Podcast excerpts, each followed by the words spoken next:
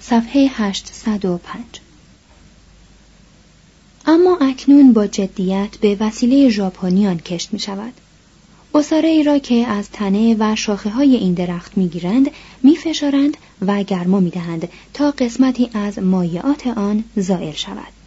سپس با آن اصاره ورقه های نازک چوب و گاهی ورقه های نازک فلز و چینی را اندود می کنند و به آهستگی می کنند و سیقل می دهند. بعدا عمل را از سر می گیرند و لایه های دیگری روی لایه اول می کشند. تعداد این لایه ها که رنگ های آنها با یکدیگر فرق دارد حتی به 20 و سی می رسد.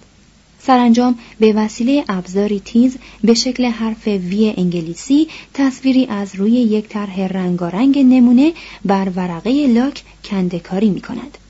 به این طریق که مطابق رنگ های طرح نمونه قسمت های متفاوت ورقه لاک اندود را به اندازه های متفاوت گود می کنند تا رنگ های لایه های زیرین ظاهر شود. رشد این هنر بسیار کند بود. لاک در آغاز برای خط نویسی بر خیزران به کار می رفت. در عصر دودمان چو در تزئین ظرفها و برگ عرابه ها و جز اینها و در سده دوم میلادی در ساختمانها و ابزارهای موسیقی مورد استعمال پیدا کرد. کالاهای لاکی متنوع در عصر دودمان تانگ به ژاپن و در عصر دودمان سونگ حتی به هندوستان و عربستان صادر شد. لاککاران چینی این هنر ظریف پرزحمت را در زمان فقفورهای دودمان مینگ رونق بیشتری بخشیدند و از جهاتی به اوج رساندند. در عصر سلاطین روشنفکر دودمان منچو یعنی کانگ شی و چی لونگ کارخانه های بزرگ لاککاری برپا داشتند و شاهکارهایی ساختند مانند تخت فقفور چی ین لونگ و تجیر لاکی که کانگ شی به لئوپولد اول امپراتور روم مقدس هدیه کرد. سپس لاککاری راه کمال پیمود و بالاخره در قرن نوزدهم از یک سو بر اثر جنگ هایی که بازرگانان اروپایی به راه انداختند و از سوی دیگر به سبب ذوق نازل خریداران اروپایی به راه انحطاط افتاد و از حمایت فقفور محروم شد. تا جایی که ژاپن به جای چین علمدار صنعت لاککاری گردید. در چین یشم تراشی مانند تاریخ آن کشور بسی کهن است در کهنه ترین گورها مصنوعات یشمی یافت شده است و در قدیمی ترین اسناد آمده است که یشم در 2500 قبل از میلاد به عنوان سنگ صدا استعمال می شده است. آن را به شکلهایی مانند شکل ماهی می تراشیدند و به نواری چرمین می آویختند. چون بر آن مینواختند صدایی گوشنواز که زنگ آن مدتی دوام میآورد برمیخواست نام انگلیسی یشم جید از زبان فرانسه آمده است و نام فرانسوی آن از واژه اسپانیایی ایجید و واژه لاتین ایلیا به معنی صلب گرفته شده است. فاتحان اسپانیایی آمریکا ملاحظه کردند که بومیان مکزیک این سنگ را میسایند و گرد آن را با آب مخلوط می کنند و به عنوان داروی اختلالات درونی به کار می‌برند. پس این دارو را همراه طلای آمریکا با خود به اروپا بردند. نامی که چینیان به این سنگ دادهاند بسی خردمندانه تر از نام اروپایی آن است. اینان به آن جون می‌گویند. و جون به معنی لطیف مانند شبنم است یشم از دو ماده معدنی فراهم می آید. یکی از آن دو از سیلیکات آلومینیوم و سودیوم و دیگری از سیلیکات کلسیوم و منیزیوم ترکیب شده است. جنس هر دو بسیار سخت است و برای شکستن یک اینچ مکعب هر یک از آن دو گاهی فشاری معادل پنجاه تن لازم است. معمولا قطعات بزرگ یشم را به توالی در معرض گرمای شدید و سپس در آب سرد قرار می دهند و به این ترتیب آنها را خرد می کنند. چیره دستی هنرمندان چینی در این است که از این مواد بیرنگ رنگهای درخشان سبز و قهوه‌ای و سیاه و سفید بیرون می‌کشند و برای تنوع دادن به شکل اشیاء یشمی چنان صبر و لجاجت از خود نشان می‌دهند که در همه مجموعه های اشیاء یشمی حتی دو قطعه مشابه دیده نمی شود. از چین باستان برخی کالاهای یشمی باقی مانده است. یک وزق یشمی که مخصوص مراسم قربانی های دینی بوده است از عصر شانگ و قطعه های زیبایی از عصر کنفوسیوس به ما رسیده است. اقوام گوناگون یشم را برای ساختن تبر و کارد و ابزارهای خانه مصرف می کردند. ولی چینیان با چنان احترامی به آن سنگ مینگریستند که تقریبا آن را برای آثار هنری اختصاص می‌دادند و گرانبهاتر از سیم و زر و گوهر می‌دانستند در چین قطعات کوچک یشم از قبیل حلقه هایی که ماندارین ها به شست می کردند معادل پنجاه هزار دلار و برخی از گردنبندهای یشم معادل صد هزار دلار خرید و فروش می شد. و خواستاران سالها در جستجوی یک قطعه تلاش می کردند. برآورد کردند که اگر همه اشیاء یشمی چین گرد آید مجموعه گرانبهایی که از هر مجموعه دیگر برتر خواهد بود تشکیل خواهد شد. مفرقکاری چین به قدمت یشمکاری است ولی شاید از لحاظ هنری والاتر از یشمکاری باشد. بنابر روایات یو فقفور باستانی و قهرمان افسانه طوفان چین فلزاتی را که نه ایالت شاهنشاهی او به نام خراج فرستاده بودند در کوره گداخت و به صورت سه پاتیل نه پایه درآورد. این پاتیل ها خواستی جادویی داشتند. نکبت ها را وامی گردانیدند و بی آتش محتویات خود را به جوش می آوردند و خود به خود تعام های لذیذ می ساختند. از آن پس پاتیل ها رمز مقدس قدرت فقفوری به شمار آمد و از دودمانی به دودمانی رسید تا آنکه به هنگام سقوط دودمان چو به طرزی مرموز ناپدید شدند و این امر به اعتبار فقفور شی هوانگ تی لطمه بسیار زد. به مرور ایام مفرقکاری یکی از هنرهای زیبای چین گردید و آثاری به بار آورد که در چهل و دو جلد صورت برداری شده است. چینیان محض تشریفات دینی و حکومتی و خانگی ظرفهای مفرقی گوناگون به وجود آوردند و به آنها لطف هنری بخشیدند برای مصنوعات مفرقی چین رقیبی نمی‌توان یافت مگر در دوره رنسانس ایتالیا که گیبرتی با مفرق دروازه های بهشت را برای تعمیدگاه فلورانس ساخت.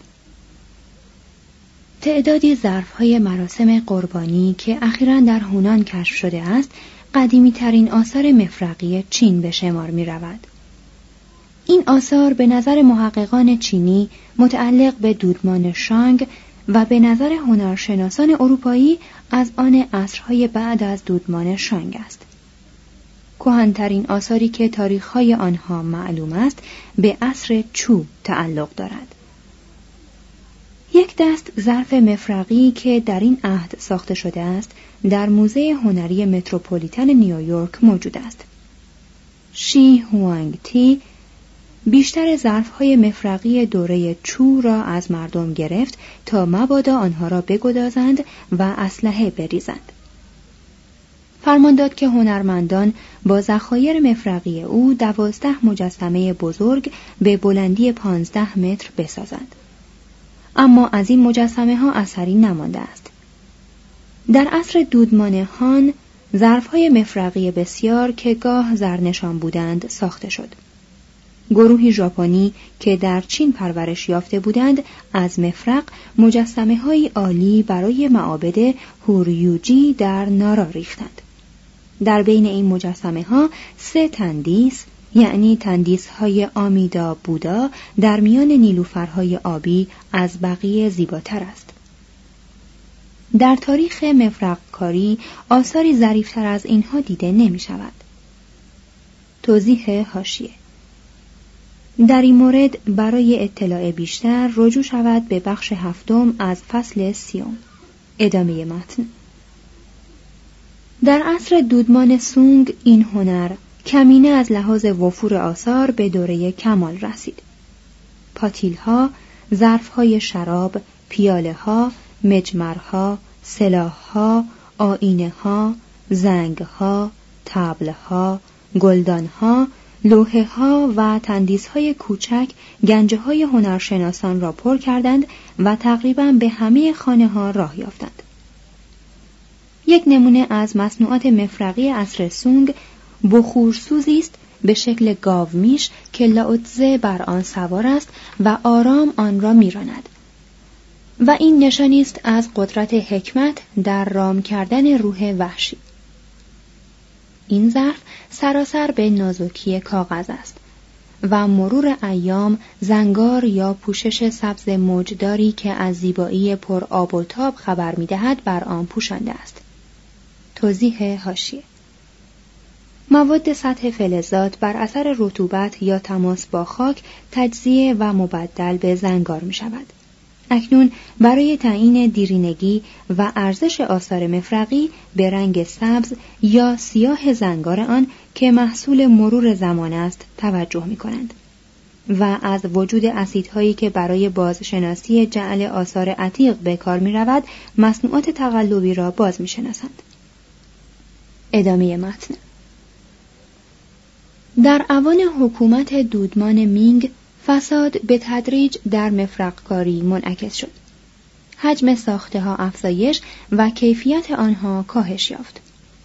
مفرقکاری که در عصر فقفور یو یعنی دوره مس بدعتی معجزه آسا بود پیش این متعارف و مبتزل گردید و مقام خود را به چینی کاری داد. چینیان مجسمه سازی را در شمار هنرهای زیبا نیاوردند. مردم خاور دور بر اثر فروتنی فوقالعاده پیکر انسانی را از مظاهر جمال محسوب نداشتند و به ندرت انسان را مجسم کردند. تندیس های زنان از تندیس های مردان نادرتر است. چینیان برخلاف یونانیان به نمایش پیکرهای ورزشکاران و روسپیان رغبتی ننمودند. تندیس های مردانه چینی غالبا به قدیسان بودایی و عارفان تاویی تعلق دارد. با این وصف مجسمه های جانوران از مجسمه های قدیسان و عارفان فراوانتر است. مجسمه ساز چینی بدن انسان را به طرزی شکوهمند نمایش نمی دهد و فقط اندکی در نمایش پیچ و تاب جامع احتمام می ورزد. کهنترین مجسمه های ساخت چین دوازده تندیس مفرقی بسیار بزرگ بود که به امر شی هوانگ تی به وجود آمد. اما بعدا به فرمان یکی از فرمانروایان این مجسمه ها را گداختند تا با فلز آنها سکه زنند. از عصر دودمان هان تنها مجسمه های کوچک معدودی که جانوران را نمایش می دهند به و بقیه قربانی جنگ یا قفلت جامعه شدند. اما برجسته هایی که به این عصر تعلق دارد مخصوصاً برجسته های مقبره های شانتونگ از اهمیت بیشتری برخوردار است. در این نقش های برجسته معمولا جانوران و ندرتا انسان با ظرافت خاص تجسم یافتند. همچنین تندیس های گلین کوچکی که نمایشگر جانوران و خادمان و زنان است و به جای جانوران و خادمان و زنان واقعی با مردان مرده در گور نهاده شده از این عصر باقی مانده است. برخی از مجسمه های این عصر سالم و دست نخورده است. از این قبیل است مجسمه ببری مرمرین با عضلاتی چالاک در معبد سنیانگ فو و نیز مجسمه های خرس های خشمگین در مجموعه گاردنر در بوستون و مجسمه های شیرهای بالدار در مقبره های نانکینگ. این تندیس ها همانند نقش های برجسته اسب های سرکشی که در مقابر متعدد به دست آمده است از تأثیر های یونانی و باکتریایی و آشوری و سکایی در مجسم سازی چینی خبر می‌دهد و اصالت چینی ندارد. گرایش های دینی و هنری آین بودایی در هنرهای چین اثر گذاشت. این گرایش ها نخست در آثار هنری ترکستان موثر افتاد و تمدنی آفرید که ستاین و پلیوت در خرابه های آن خروارها مجسمه شکسته یافتند. مجسمه هایی که برخی از آنها با عالی ترین مجسمه های بودایی هندوان برابری می کند. چینیان هنر بودایی را بدون تصرف Ryan Reynolds here from Mint Mobile. With the price of just about everything going up during inflation, we thought we'd bring our prices down. So to help us, we brought in a reverse auctioneer, which is apparently a thing.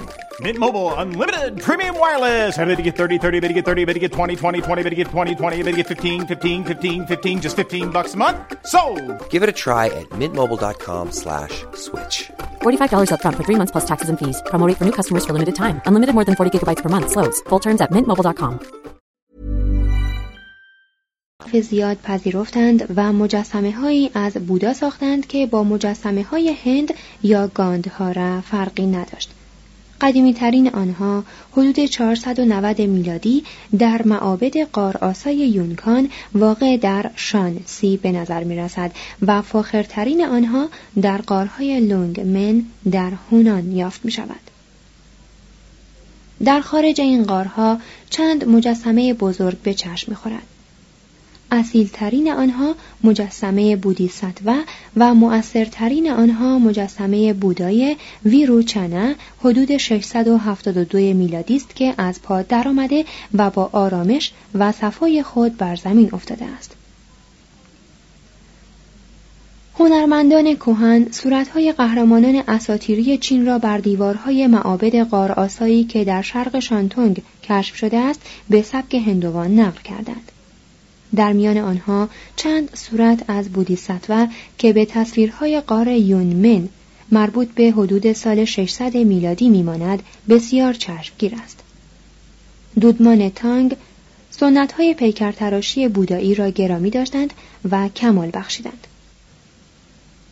نمونه آثار آن دودمان پیکر نشسته ای از بوداست که از سنگ ساخته شده و در شانسی به دست آمده است. مربوط به حدود 639 در عصر دودمانهای بعدی پیکرهای گلین لوهانها یعنی شاگردان بودا که برخلاف استاد نرمخوی خود قیافه های خشنی همچون سیماهای سوداگران و پول پرستان دارند ساخته شد و نیز پیکرهایی بسیار زیبا از کوانیین خدای آین بودایی ماهایانا که حد واسط نرماده است به وجود آمدند. توضیح هاشیه در مورد مجسمه های شاگردان بودا نمونه های از این تندیس ها در موزه هنری متروپولیتن یافت می شود. ادامه متن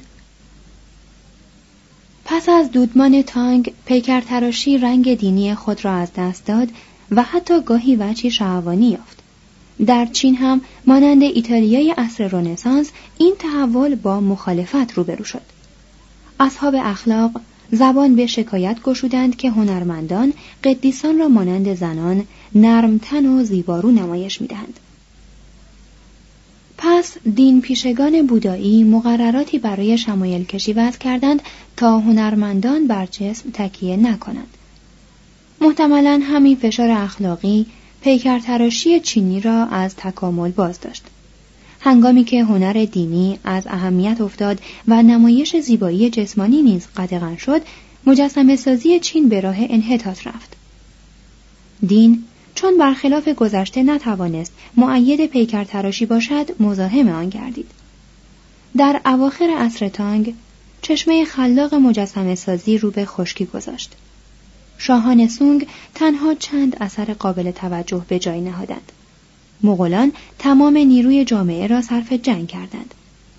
ولی فقفورهای مینگ که برای مقبره های خود پیکرهای عجیب و از آن جمله حیولاهایی سنگی ساختند توانستند پیکر تراشی را اندک زمانی زنده نگاه دارند. از آن پس این هنر که زیر یوغ دین خفه شده بود به صورت پیکری بیجان درآمد و زمینه را برای خودنمایی چینی سازی و نقاشی هموار کرد. صفحه 809 بخش سوم پاگوداها و کاخها. معماری برج چینی نانکینگ پاگودای یشمی پکن معبد کنفوسیوس معبد و مذبح آسمان کاخهای قبلای قان یک خانه چینی داخل آن رنگ و شکل آن. در چین هنر ساختاری یا معماری از جمله هنرهای فرعی بود از این رو معماران بزرگی که از آن دیار برخواستند به ندرت از خود نامی به جای گذاشتند و ظاهرا کمتر از سفالگران بزرگ محبوبیت یافتند در چین امارتهای عظیم حتی برای تعظیم خدایان به وفور ساخته نمی‌شد. امارات قدیمی معدودند و منحصر به معابدی که ساختمان آنها پیش از قرن شانزدهم انجام گرفته است. معماران عصر سونگ در سال 1103 میلادی هشت جلد کتاب مصور زیبا به عنوان روش های معماری انتشار دادند. ولی از امارات چوبینی که از روی تصویرها و طرحهای آنان ساخته شد هیچ گونه اثری به جا نمانده است.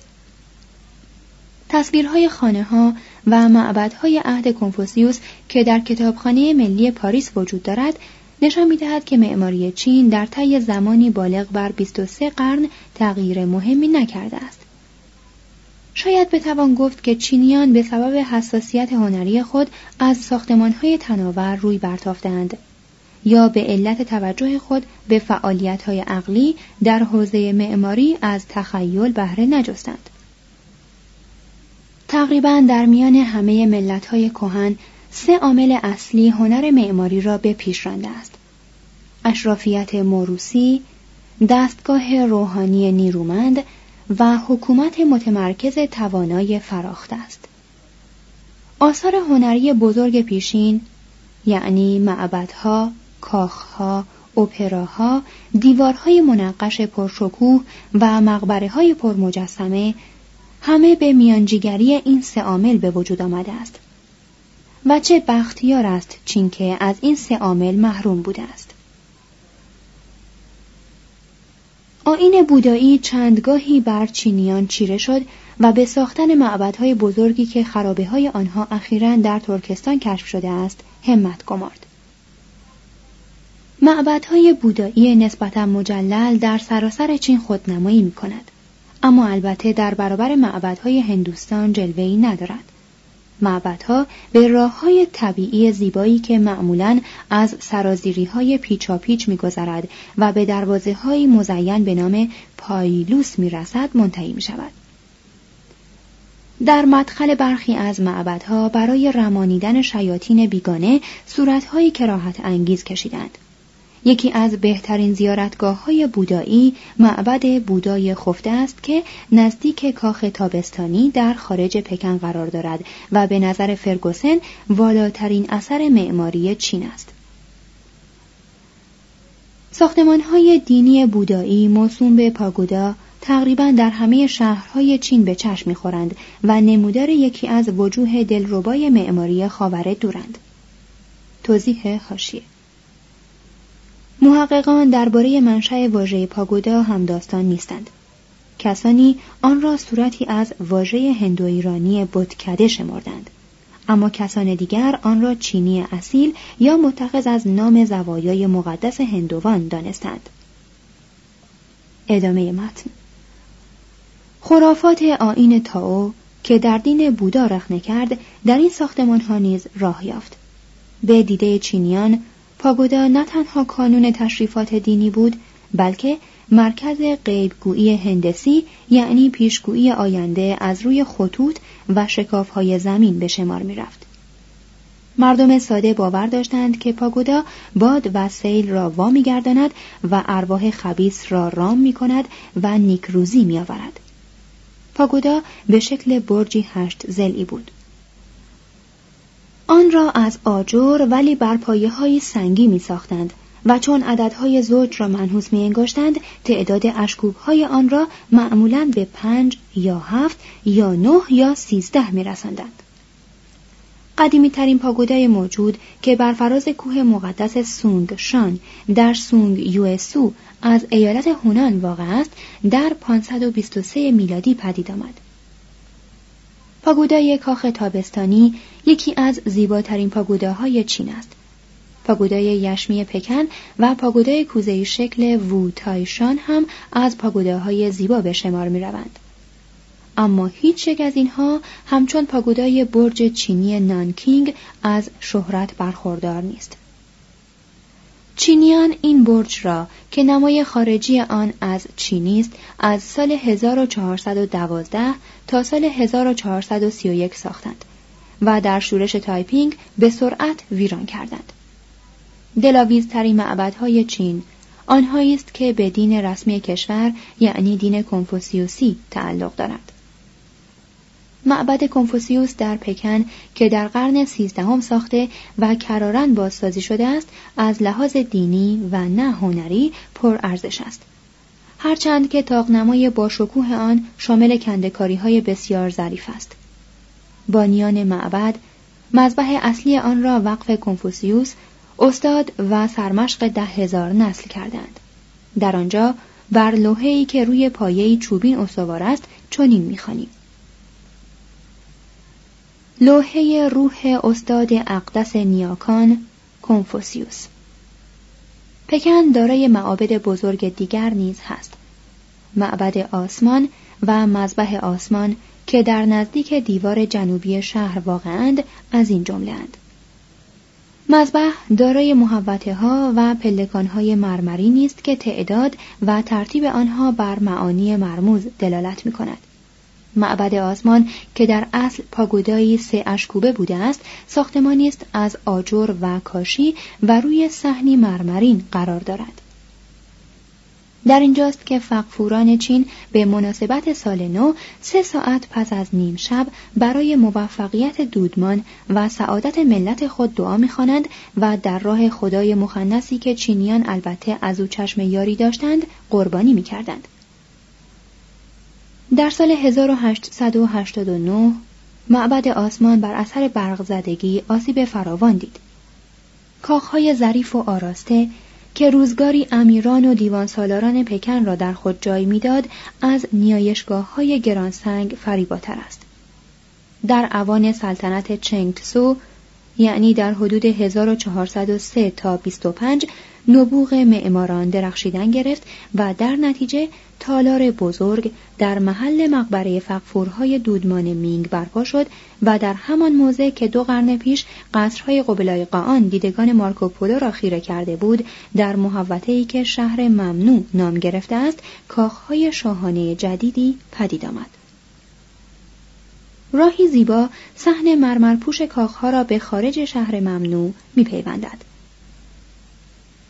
نرده از مرمر و شیرهایی از سنگ در دو طرف این راه به چشم می‌خورند. در انتهای صحن مرمرپوش امارات درباری و تالارهای پذیرایی قرار دارند. سراهای مجلل خاندان سلطنتی و بستگان و ملازمان و زنان و خاج سرایان آن در گوش و کنار شهر ممنوع ساخته شده است. میان قصرها تفاوت بارزی نیست. در همه آنها ستونها باریک است پنجره ها مشبک و زیباست سردرها دارای نقش و نگار و کندکاری و رنگ های درخشان است و لبه بام ها پیش آمده است و رو به بالا انحنا دارد در چند کیلومتری شهر ممنوع کاخ تابستانی دیده می شود این کاخ به قصرهای شهر ممنوع ماننده است ولی بر روی هم موزونتر و از لحاظ نقش و نگار ظریفتر است اگر بخواهیم ویژگی های کلی منازل چینی را به اختصار بیان کنیم باید بگوییم که آنچه در وهله اول به نظر می رسد دیوار ناخوشایندی است که منزل را احاطه و از خارج منزل جدا می کند. به اقتضای ناامنی دیرین سال چین دیوارهای خارجی خانه ها مخصوصا در کویهای فقیرنشین متصل و ممتدند. در اطراف حیات یا محوطه میان دیوارهای خانه اتاقهای مجزا یا مجموعه های مرکب از چند اتاق ساخته شده است و درها و پنجره های مشبک آنها را به حیات پیوند می دهد. خانه های تنگ دستان است. درها حتی درهای ورودی کوچک است. راهروها تنگ است و سقفها کوتاه است. کف اتاقها همانند کف حیات خاکی است در بسیاری از این گونه خانه ها مرد و زن و کودک با ماکیان و سگ و خوک خود در اتاق یا کلبه زندگی می کنند که از باد و باران گزنده فراوان دیده است. مردمی که نوایی دارند کف اتاقهای خود را با آجر یا حسیر می پوشنند. سراهای توانگران از حوز آب و باغچه گل برخوردار است و معمولا در میان باقی پردرخت و مصفا قرار دارد. در این باغها به خیابانهایی که در حاشیه آنها به طور منظم لاله و پامچال کاشته باشند بر نمی‌خوریم و از باغچه های گرد و چارگوش و هشت بر که پوشیده از چمن یا گل باشد اثری نمی‌بینیم. باغ چینی پهنه است پردرخت که با پوشش سبز شاخه و برگ ساختمانها را میپوشاند. شبکه از راه های ناراست باریک که گاهی از فراز آبگیرهای سنگچین شده و گاهی از کنار جویبارهای پیچاپیچ و گاهی از میان درختان میگذرند سطح باغ را فرا می‌گیرد.